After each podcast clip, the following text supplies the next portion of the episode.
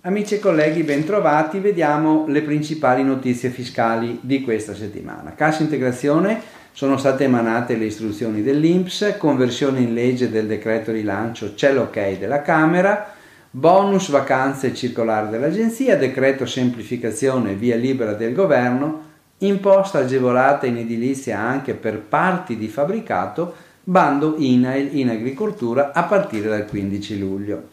Vediamo di queste numerose notizie di partire intanto con la cassa integrazione istruzioni INPS.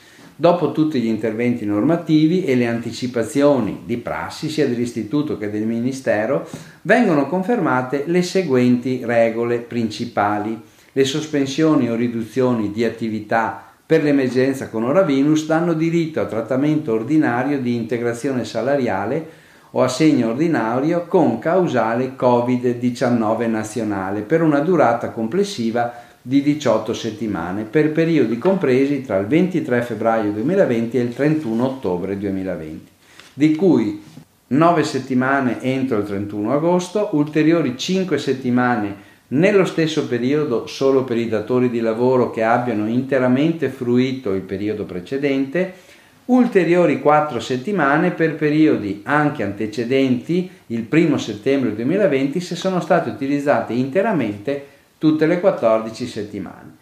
I datori di lavoro che hanno unità produttive o lavoratori residenti o domiciliati nei comuni delle ex zone rosse, Veneto, Lombardia ed Emilia Romagna, godono di 4 settimane in più. Non c'è bisogno di procedere di, con un accordo sindacale ma rimane necessario l'esame congiunto anche in forma telematica. Per il FIS vanno seguiti invece i singoli regolamenti dei relativi fondi di solidarietà. Le domande devono essere presentate a pena di decadenza entro il 17 luglio per i periodi di cassa integrazione situati dopo il 30 aprile o entro il mese successivo all'inizio se il termine risulta successivo, entro il 15 luglio per i periodi precedenti al 30 di aprile. Conversione in legge del decreto rilancio. La legge di conversione del decreto rilancio è stata approvata il 9 luglio alla Camera. La maxi manovra da 55 miliardi con 343 articoli passerà domani al Senato per l'ultima fase prima dell'arrivo sul tavolo del Capo dello Stato. Le principali novità sono l'ampliamento del super bonus in edilizia del 110%, per interventi di efficientamento energetico alle seconde case con minori limiti, lo sconto fino a 10.000 euro per acquisto di veicoli elettrici ibridi purché di classe almeno Euro 6 da acquistare entro il mese di dicembre. Altro argomento, l'imposta agevolata in edilizia. Questa vale anche per parti di fabbricati. L'Agenzia delle Entrate con risposta agli interpelli numero 203 e 204 del 2020 ha fornito chiarimenti in merito alle agevolazioni per le imprese di costruzione o di ristrutturazione immobiliare, che prevede per i trasferimenti di fabbricati l'applicazione dell'imposta di registro ipotecaria e catastale in una misura fissa di 200 euro. In particolare l'Agenzia ha specificato che l'agevolazione può essere concessa anche nel caso in cui l'impresa acquisti un fabbricato quasi per intero.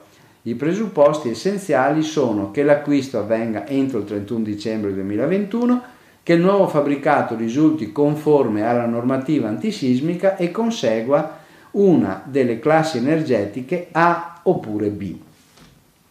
Veniamo al bonus vacanze circolare dell'agenzia, la numero 18 e del 3 luglio vengono forniti nuovi chiarimenti per l'utilizzo del bonus vacanze e si specifica che gli operatori autorizzati sono non soltanto alberghi e strutture ricettive, ma anche alloggi per vacanze, ostelli, rifugi di montagna, affittacamere. La circolare chiarisce che il credito non può essere utilizzato su prestazioni rese da più fornitori, con l'eccezione dei servizi accessori, ma che devono essere indicati nella medesima fattura, i fornitori potranno utilizzare lo sconto come credito di imposta in due modi, o in compensazione ordinaria o cedendolo a soggetti terzi, fornitori, istituti di credito e altri intermediari che avranno a loro volta la facoltà di cessione, insomma una cartolarizzazione piena.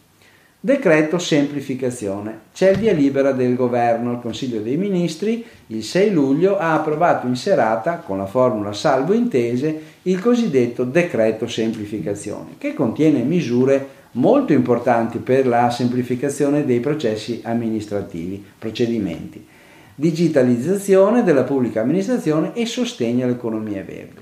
Vi segnalo solo che eh, fino al 31 luglio 2021 una nuova disciplina dell'affidamento di lavori, servizi e fornitori pubbliche. Le nuove norme, se approvate così, prevederebbero l'affidamento diretto per prestazioni sotto i 150.000 euro, per tutte le prestazioni di importo pari o superiore a 150.000 euro, ma inferiore alla soglia di rilevanza comunitaria, un, che sono i 5 milioni di euro, una procedura negoziata senza bando previa consultazione di un numero di operatori variabile sulla base dell'importo complessivo. Inoltre in ambito edilizio ci sono misure per la semplificazione degli interventi di demolizione e ricostruzione degli edifici. Ultimo argomento, bando INAIL Agricoltura. È stato pubblicato sul sito dell'INAIL il nuovo bando Easy Agricoltura. Dal 15 luglio 2020 sarà possibile presentare le domande per avere il finanziamento di progetti di miglioramento per le condizioni di salute e sicurezza nelle micro e piccole imprese del settore agricolo, utilizzando l'apposito sportello online sul sito www.inail.it. Bene, vi auguro buon lavoro e buona settimana.